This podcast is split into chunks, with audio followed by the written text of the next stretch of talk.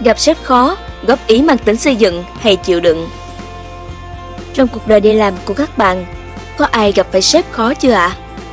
Còn riêng với cuộc đời đi làm của mình, trải qua ba công ty khác nhau, phải nói là có duyên đến mức gặp đến tận ba vị sếp khó.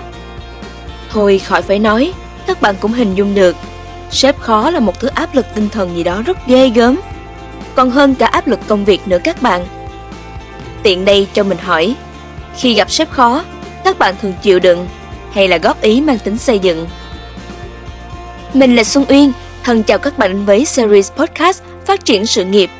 Chuỗi podcast được thực hiện bởi Việt Nam Quốc, website tuyển dụng số 1 Việt Nam. Chủ đề kỳ này khá khó nhằn, đó là gặp sếp khó, nên chịu đựng hay góp ý mang tính xây dựng. Riêng mình thì chọn... À thôi, nghe hết là sẽ biết mình chọn giải pháp nào là thưởng sách nhé.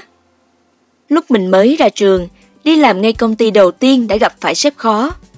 Lúc đó mình còn nhát lắm, sếp trách mắng vô lý, mình cũng chỉ biết im lặng chịu đựng cho qua. Nhưng có lẽ vì thế mà sếp ngày càng quá đáng. Khi cảm thấy không thể nhẫn nhịn chịu đựng được nữa, mình đã viết đơn xin nghỉ việc. Đến bây giờ mình mới nhận ra, nếu cứ im lặng chịu đựng thì nhân viên sẽ mãi ấm ức, còn sếp sẽ mãi không nhận ra bản thân cần khắc phục ở điểm nào.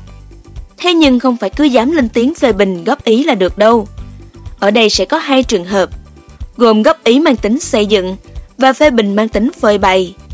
Ở công ty thứ hai, mình đã hành xử theo kiểu phơi bày vì lúc đó bản tính còn nông nổi. Sếp mình nổi tiếng khắp công ty là người khó tính, bảo thủ và ít khi chịu chi. Ý tưởng dự án nào của nhân viên dù hay ho đến đâu mà quá sáng tạo và tốn nhiều ngân sách là sếp cũng nhất quyết không duyệt. Có lần, vào dịp đại lễ 1.000 năm Thăng Long, Hà Nội, mình đã đề xuất ý tưởng dự án phim ngắn cổ trang.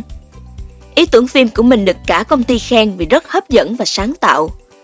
Nhưng sếp lại không duyệt dù ai cũng cố gắng thuyết phục.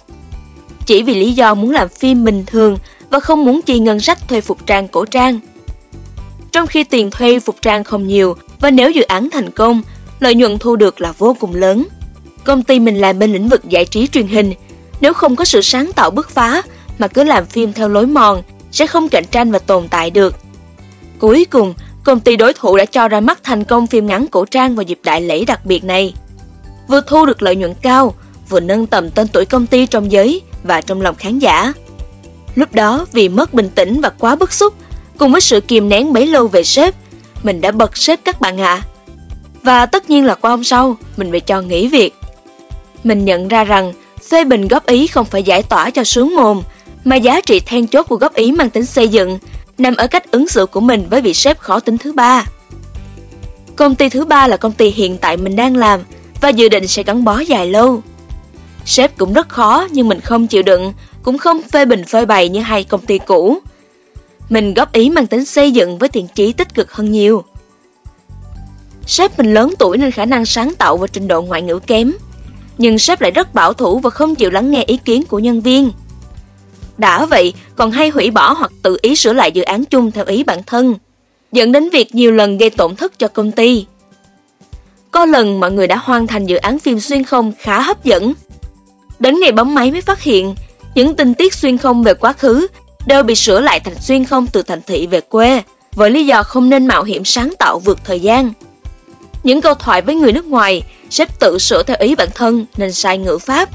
Mọi người lo lắng những sửa đổi này sẽ khiến doanh thu phim thấp hơn nhiều so với kịch bản cũ. Nhưng vẫn như mọi lần, không ai dám lên tiếng góp ý sếp cả. Đây là dự án phim do mình phụ trách chính. Với lại mình nghĩ nếu mãi im lặng, thì sếp sẽ mãi không nhận ra điểm hạn chế của bản thân. Còn nếu mất bình tĩnh như với sếp cũ, nguy cơ mất việc rất cao. Và mình đã quyết định gặp sếp các bạn ạ. À. Mình ngồi xuống nhẹ nhàng góp ý và chỉ ra những điểm hạn chế trong cách sửa kịch bản của sếp. Mình góp ý với tâm thế cùng cải thiện chất lượng kịch bản, chứ không phê phán hay chê trách sếp. Mình tập trung vào chất lượng kịch bản, chứ không công kích cá nhân. Sau cùng, mình đề ra giải pháp chỉnh sửa kịch bản theo hướng hấp dẫn, đúng mục tiêu tiết kiệm ngân sách và dễ đạt doanh thu cao nhất. Vậy nên với tâm thế nhẹ nhàng, thoải mái của mình, sếp đã đón nhận quan điểm trái chiều khá cởi mở. Dự án lần đó nhờ sửa đổi kịp thời nên đạt thành công như mong đợi. Từ đó về sau, sếp cũng khắc phục dần tính bảo thủ, nâng cao trình độ ngoại ngữ và chịu lắng nghe ý kiến nhân viên hơn. Đến lúc này, các bạn sẽ hỏi mình là làm thế nào để góp ý mang tính xây dựng thuận lợi và hiệu quả phải không? Các bạn chỉ cần nắm ba nguyên tắc: tự phê bình bản thân, hiểu và tôn trọng đối phương. Trước tiên, hãy tự hỏi bản thân xem đã làm đúng trước khi phê bình góp ý người khác hay chưa. Liệu bản thân có định kiến hay thù hằn cá nhân với đối tượng mình muốn phê bình? Phải có cái nhìn khoan dung hơn với mọi khuyết điểm và sai sót của người khác. Sau đó, hãy hiểu và tôn trọng đối phương bạn nhé. Mỗi người đều có hoàn cảnh sống và trình độ năng lực khác nhau.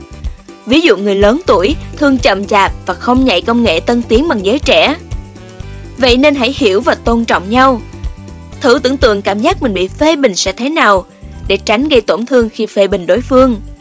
Nên nhớ, không nên phê phán chỉ trích cá nhân mà nên góp ý mang tính xây dựng để công việc tốt hơn bạn nhé.